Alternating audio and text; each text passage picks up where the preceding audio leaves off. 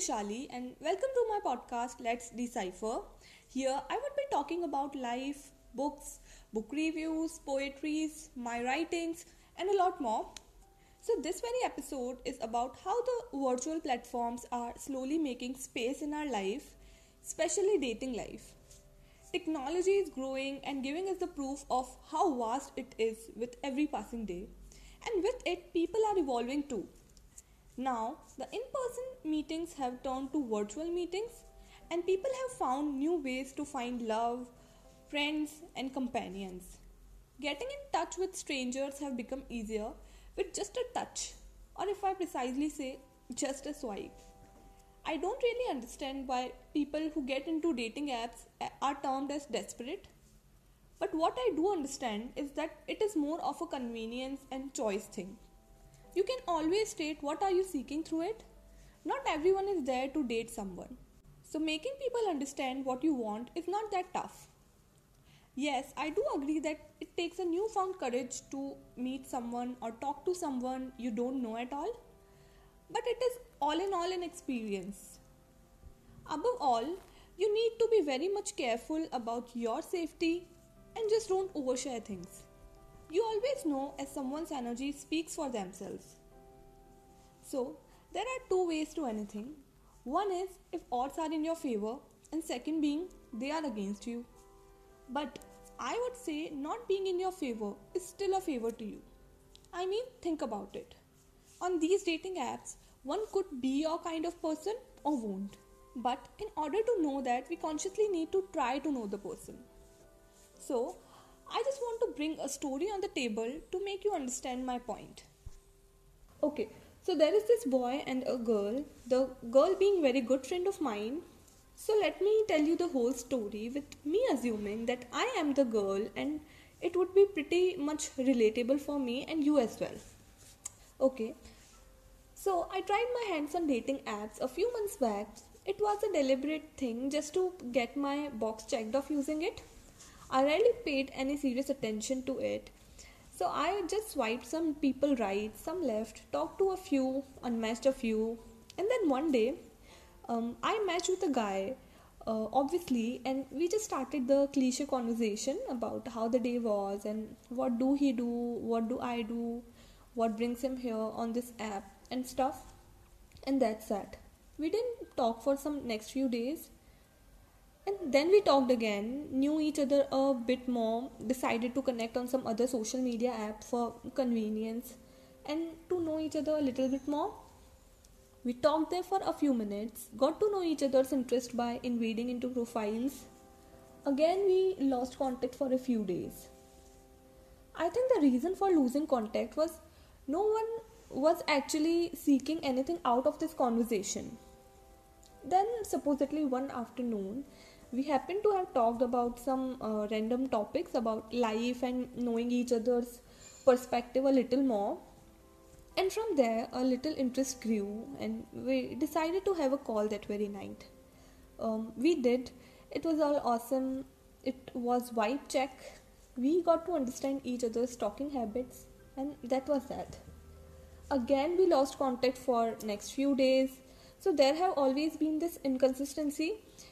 And this was becoming normal to not talk. Also it was okay too.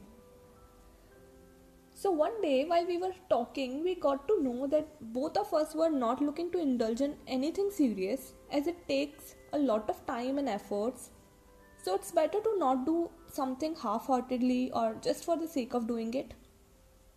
So these little things were paving a way to know each other's idea of life we used to talk when he was free as he was so much indulged into his work. So, no time. I was pretty much okay with it. We didn't realize that we started sharing our life with each other effortlessly. There were no conscious efforts, but still there were. Sometimes you just don't know that you need certain people in your life until you meet them. We used to talk once in 7 days, 10 days, or sometimes more. That was okay as there were zero expectations. We were not really those who make each other the center of one's universe. Now, the time passed. We knew each other since three months. We started missing each other. The virtual presence and absence both were felt. We both were getting into something that we didn't want to. We confessed that we liked each other. Um, we started longing the presence. We started understanding each other with every passing day. There were some sweet little changes that might have happened, like becoming more patient with each other, developing some good habits, knowing what interests each other. Here, the case being, I am more of a listener, and he is a good combination of a listener and a speaker. I used to listen him talking as he always have a lot to tell, and with me not speaking much, that used to end up with some arguments, and that was fine too. Time passed, and now, now they knew each other for some good six, seven months they only saw each other in the pictures and nothing else. So there were no video calls exchanged. They were not able to meet because there is always a catch. And here it was being in different cities and work commitments.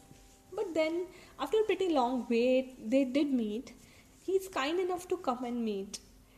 We both were a little skeptical about how our vibe in person turns out.